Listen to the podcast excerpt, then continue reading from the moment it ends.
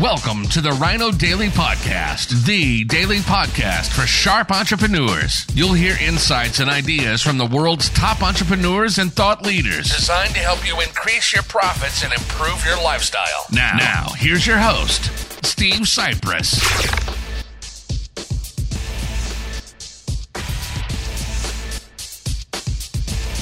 Hello, it is Foundation Friday, January 21st, 2022. Steve Sipress here with another in our multi part series on the fantastic classic foundational book, The Magic of Thinking Big by Dr. David J. Schwartz, PhD and Director of Marketing for, uh, I forget now, Georgia, some kind of Georgia University, I think. Anyway, let's get right to it. We are at the end, uh, pretty much at the end of the chapter, How to Think creatively.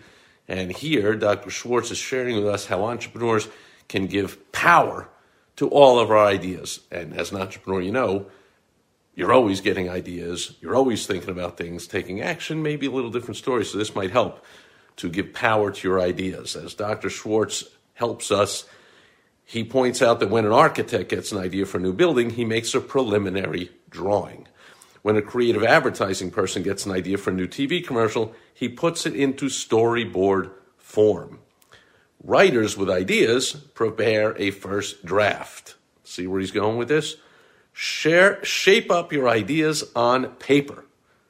Of course, this was written decades and decades ago. Now I talk to young whippersnapper entrepreneurs all the time in their 40s and 50s and below, and they are taking notes on a tablet, on a computer, and so forth. But get them down into some kind of written form because there are two excellent reasons for this. When the idea takes tangible form, you can literally look at it, see the loopholes, see what it needs in the way of polish, and also, number two, ideas have to be sold to someone customers, employees, uh, your suppliers, your friends, people you're in mastermind and networking groups with, investors. Somebody has to buy into your ideas, or else they have no value.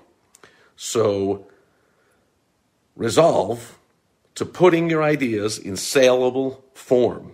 An idea written or in some sort of picture or diagram form, whether it's a mind map, infographic, chart, graph, paragraph, notes, bullet points, whatever it is, get it into some kind of written form. That makes it a saleable form. You can sell that idea to yourself and to others.